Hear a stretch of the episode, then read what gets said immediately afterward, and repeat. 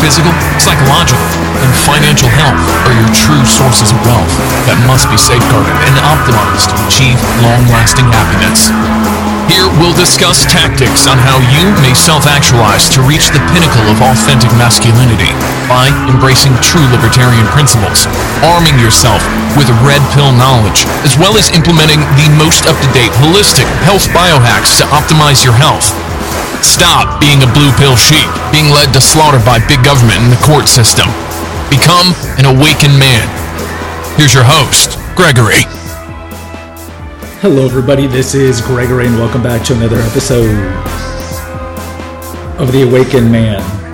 I hope you're doing well today. Today, we're going to talk about Oprah Winfrey admitting to taking a weight loss drug, which she doesn't name as Ozempic, but we all know it's Ozempic.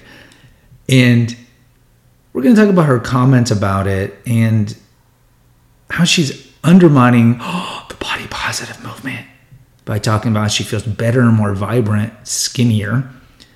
And then we'll talk about how this this obsession and this this you know some would call it a miracle injectable. It's not an oral pill; it's an injectable. Is really a Faustian pact with the devil. So let's get to some of Oprah's quotes. So of course, since this is a podcast, I can't show you pictures.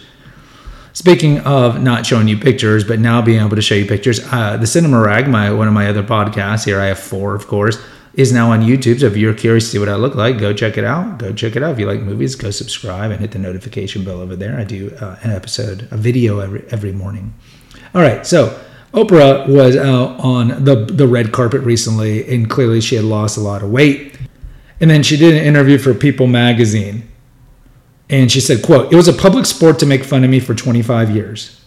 The things that were said about me, said to me, around me, the jokes that were made, you cannot get away with it in the slightest sense today. By the way, Oprah is 69. I was on the cover of some magazine and it said dumpy, frumpy, and downright lumpy, she recalled. I just accepted that it was it is what it is and I didn't feel angry. I felt sad, I felt hurt, I felt shame, but it didn't occur to me that I could even feel angry she continues.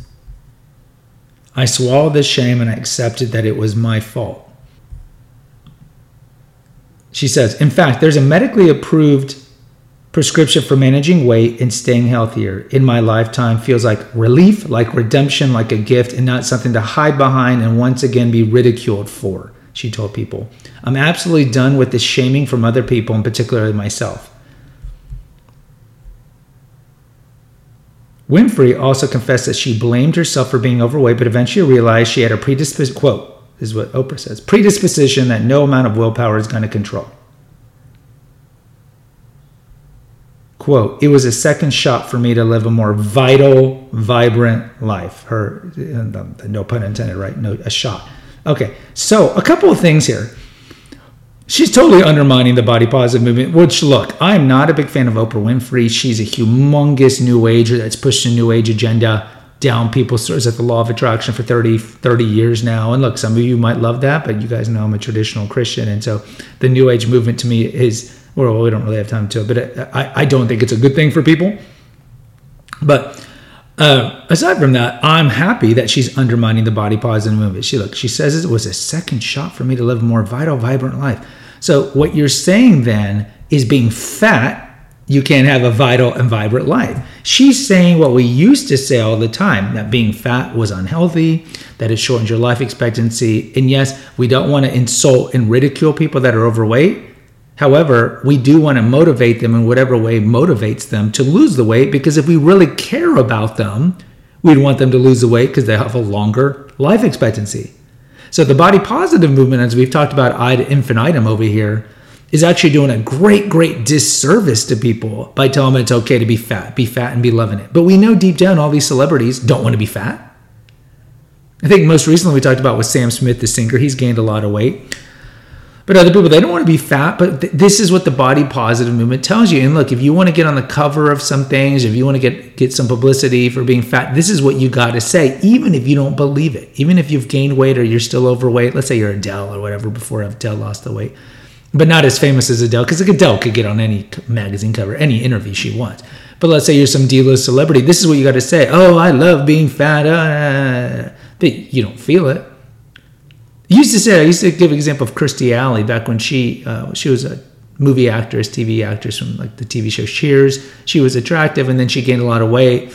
And then I remember her in People magazine. She's like, "I'm happy being curvy," and then she lost the weight. She's like, "Oh, I was in a dark place. Now I'm really happy." How about we just be honest and be like, "We don't want to be overweight. I'm working on some stuff. I have some emotional eating because of childhood trauma, and I'm working on it, and that's my goal." That's an honest thing. Is I'd rather be underweight, or rather be regular weight, I should say, because then I could be healthier. That's an honest answer that we used to be able to say. Now, if you say that, you'll be crucified by the radical left woke body positive movement, who's actually funded by big food. But that's another story. But you can't say that. So Oprah, because you know Oprah's a zillionaire, she's like, yeah, now I'm living a more vital, vibrant life. Which is, I don't think she's intentionally trying to undermine the body positive movement, but she's saying what we all know, which is undermining the body positive movement. You can have a more vibrant, vital life. You're more likely to, aside from having longer life expectancy, more likely to attract a spouse, therefore, more likely to have a family, more likely to not be depressed or, or anxiety, anxious or, or, or have uh, you know social phobias. Not to say you can't have those, because I talk about over Confessions of an Obese Child, the podcast, how even after I lost my weight, I was still dealing with those things because I still felt like a fat person in a regular weighted body. Now, a couple of things that Oprah says I think are, are pretty revealing. So she talks about how back in the 80s and 90s, she was shamed for being overweight. And I get it. Look, she doesn't want that. One way to not get shamed for being overweight is two things. One, stop being a celebrity. You know, I, I, get tired of the celebrities like, oh, the paparazzi this, the paparazzi chase me, the paparazzi make fun of me. Hey, just, okay, go move to Montana and go work at a bar. Go be an accountant. I don't want to do that. I like fame. I like glamour. I like getting nice tables at restaurants. I like fame. Okay, well then, then shut up. Okay, and the other option that you have then is lose the weight, right? If you don't want to be on the frumpy dumpy list or be made fun of, lose the weight.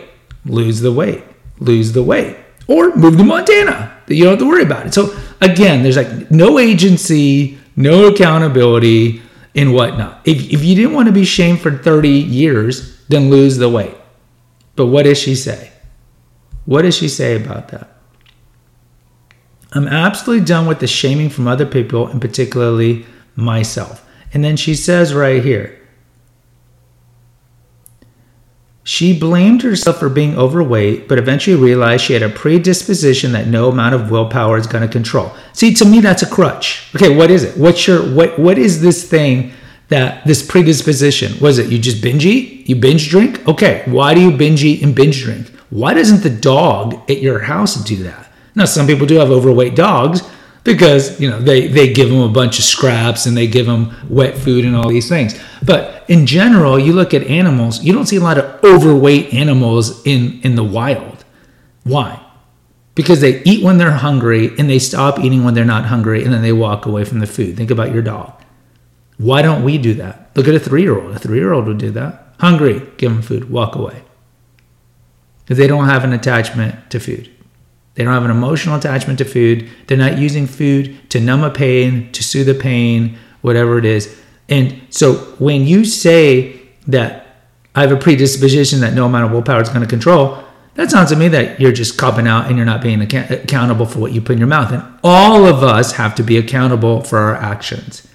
It's the victim loser mindset to blame everyone else for your maladies. Ultimately, it takes time to get to this epiphany. And it took me a long time. And I talk about over at the Confessions podcast. But eventually, we are accountable for our own actions. Yes, everyone is dealt a different hand of cards and poker. But what are we going to do with that hand? So many people are like, woe is me, woe is me, woe is me. And then you blink 30 years later and you're 300 pounds overweight or your, your alcoholism's even worse, your drug addiction's even worse. So, how'd that help? How'd that help you? It didn't. We got to look in the mirror and be like, okay, why do I have a disordered relationship with food and or alcohol and or shopping and or gambling or whatever it is? Let's do the deep work. Let's, and I would say 90% of the time, this is connected to early childhood trauma, ECT. And then let's go to therapy. Let's figure this out. Because once you do the deep work and figure it out, then there's a much better chance you will not have a disordered relationship to food and alcohol. And that's not to say it's just going to blink one one night and you're going to be like, hey, look, I don't have a disordered relationship with food and alcohol. That's great. Yeah. No, it's going to take time. But my point is, you're closer to getting to that when you confront it instead of going to these pop up pill things. And here's my issue. So when I tell people who have alcohol issues, drug issues, whatever, food issues, do the deep work, uh, uh, look at your childhood trauma. Most don't want to do that. It's just too hard and takes too much work. And now, especially that you have Ozempic. Now, why do I have to do all that if I can just take a pop pill? And this is why I talk about it. It's a Faustian pact with the devil. And what do I mean by that? When I lost the weight in 1990 or so, we barely had bariatric surgery, and it was not the safest thing back then. But we didn't have, of course, anything that was like a Ozempic. Yeah, you had fen-phen and all these like amphetamine-based things that they took off the market that could suppress your appetite. But we didn't have this miracle pop-a pill injectable that we have with the Ozempic. And so your options were do the deep work, lose the weight, or stay fat. And I think with bariatric surgery, uh, I think was the first of these kind of Faustian pacts because look with with with bariatric surgery, you have a higher rate of suicide. I mean, people a lot of people don't know that. I mean, yes, you can lose the weight, but there's a reason why you have to get a psych eval before you get it done. But I think with the Ozempic, too, it's a Faustian pact. So Faust, of course, it, it, there's a lot of versions of Faust. You have Goethe's novel, you have Marlowe's play, but it's essentially a man who makes a deal with the devil for for fame and riches in exchange he sells his soul to the devil and so what do i mean by it's a faustian pact because a lot of these celebrities and believe me oprah is not the only one doing this i mean this is taking hollywood by storm um, a lot of people who actually need ozempic because originally it was it was made for uh, diabetes they can't get it on the market like the typical person lives in nebraska can't get it in the market because the celebrities and the rich are are buying up all the supply because they can and they don't need it. They're just using it to lose weight. But don't worry, big pharma senses what's going on. So you look at Ozempic, it's also sold as Wegovy, Mounjaro, semaglutide. I mean, all these are, are going down the road as being approved for weight loss. So in fact, the FDA already approved Wegovy for weight loss. So okay, there's tons of money to be made. They're not stupid. They're gonna they're gonna start marketing and making more of it for weight loss. But what, what I mean by Faustian pact is that they're just thinking short term. They're just thinking short term because what are the long term problems with this drug or injection? One is, yeah, you, more people or not will lose weight when taking it, but you regain it once you stop taking it. So it's one of those things you got to take for life. Now, for some people, that's not a big deal because some people have been conned by their doctors to take high blood pressure from the rest of their life, or to take uh, metformin for the rest of their life, or to take you know whatever instead of just look just changing your diet, changing your lifestyle. Maybe you don't have to be taking hypertensive medications or hyperlipidemic uh, medications. But let's look at the major side effects because the minor side effects, you know, you're going to hear like if you just Google side effects of taking Ozempic, because I'm sure every celebrity, every person who's thinking about taking this for weight loss will Google that. So then the minor ones are like nausea, constipation, diarrhea, vomiting. But look, it messes with your your microbiome. Episode number one here was on the importance of the microbiome. Go back to scroll to episode one or go to the website for that. So uh, we're not going to spend too much time on that here, but microbiome is really important. This is why I'd be very, very weary to take antibiotics unless it's absolutely necessary. But let's look at extreme side effects. Thyroid tumors. Do we want that? Thyroid regulates our metabolism, among other things. Do we really want a thyroid tumor? Pancreatitis, inflammation of the pancreas, which creates trypsin, which is a, a, an enzyme that breaks down protein. But more famously, I think is is the organ that regulates blood sugar, like with insulin. Pancreatitis, when you get that, you're more likely to get pancreatic cancer. Pancreatic cancer has a 5% survival rate after five years. So you're already setting yourself up to get pancreatic cancer. Gallbladder failure, gallbladder issues, increased chance of gallstones, kidney failure, and cancer. Kidney failure. Your, your, your kidneys fail, you have one option dialysis. I, I had a close friend of mine I went to college with. He was on dialysis. He's overweight. He ended up getting testicular cancer. He ended up having his leg cut off.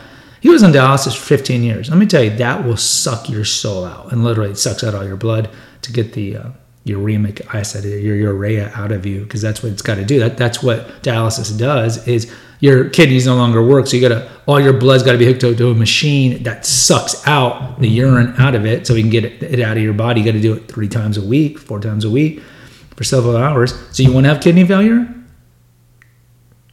and then cancer.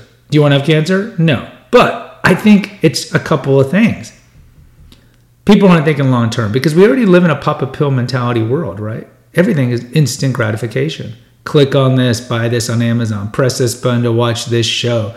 You know, click on this to have this food delivered. We want everything instantly. So is it surprising that people are signing up for this Faustian pact that's Ozempic, which is like, yeah, yeah, yeah, yeah, yeah. They don't even want to know the adverse effects because they're in complete denial because they're just so desperate to lose weight. And I get it. Look, I get it. But going back to what I talked about, long term permanent weight loss is much more likely to happen when you do the deep work. Not by taking some magic injection that's going to get you really sick that you have to keep taking the rest of your life. But a lot of people hear that. They're like, I don't care. I'm tired of being fat. I get it. Well, if you're tired of being fat, do the deep work and lose the weight.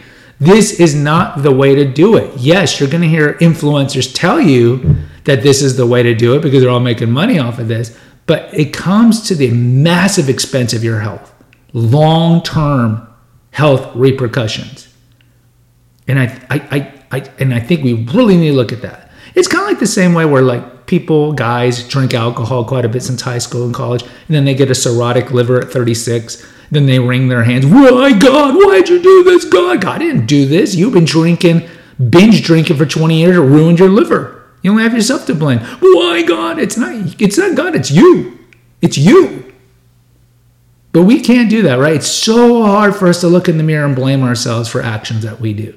The alcoholic who crashes a car. Right? They'll blame everybody but themselves.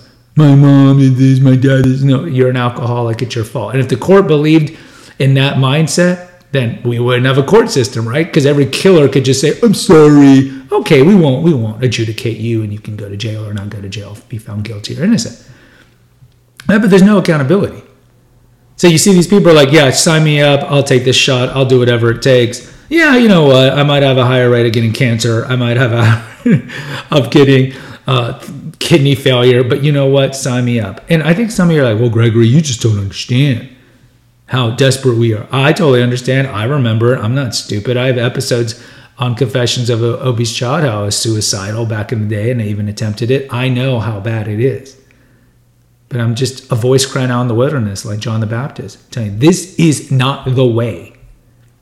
These these injections, who cares if they're approved by the FDA? We know this whole podcast feed goes through all these things that are approved by the FDA that are in fact dangerous. This is not the way. You are destroying your body. You are like maxing out all your credit cards to make a purchase right now. You're thinking myopically, you're not thinking long term. And this drug has serious side effects, not to mention you're, of course, funding Big Pharma, which is an insidious institution. But this is not the way to do it, guys.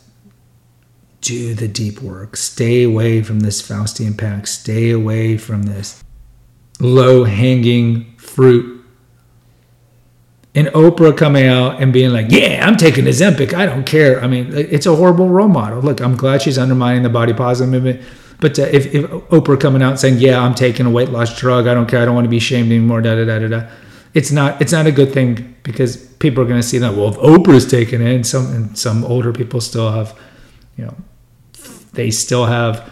Um, some sort of attachment to Oprah and they listen to her as an influencer. But I'm telling you guys, don't sell the farm to buy a couple of chickens, even if the couple of chickens look good. Guys, if you haven't done so already, post a review over on Apple, Spotify. It means that will help with the algorithm. And lastly, there's two links in the episode notes. One's for PayPal, and one is to the website that hosts all the four feeds, including the Cinema Rag, Female Holistic Health Apothecary, Confessions of an Obese Child, and this one, of course, the Cinema Rag. We stopped doing the podcast form back in September, and I moved almost all those episodes over to YouTube, for some different episodes. Until next time, take care. God bless. Thank you for listening to the Awakened Man podcast. Find us on Facebook at the Awakened Man podcast page. Subscribe and post an honest review on Apple Podcast and consider donating to our crowdfunding account. And remember, freedom is better than needle. Until next time.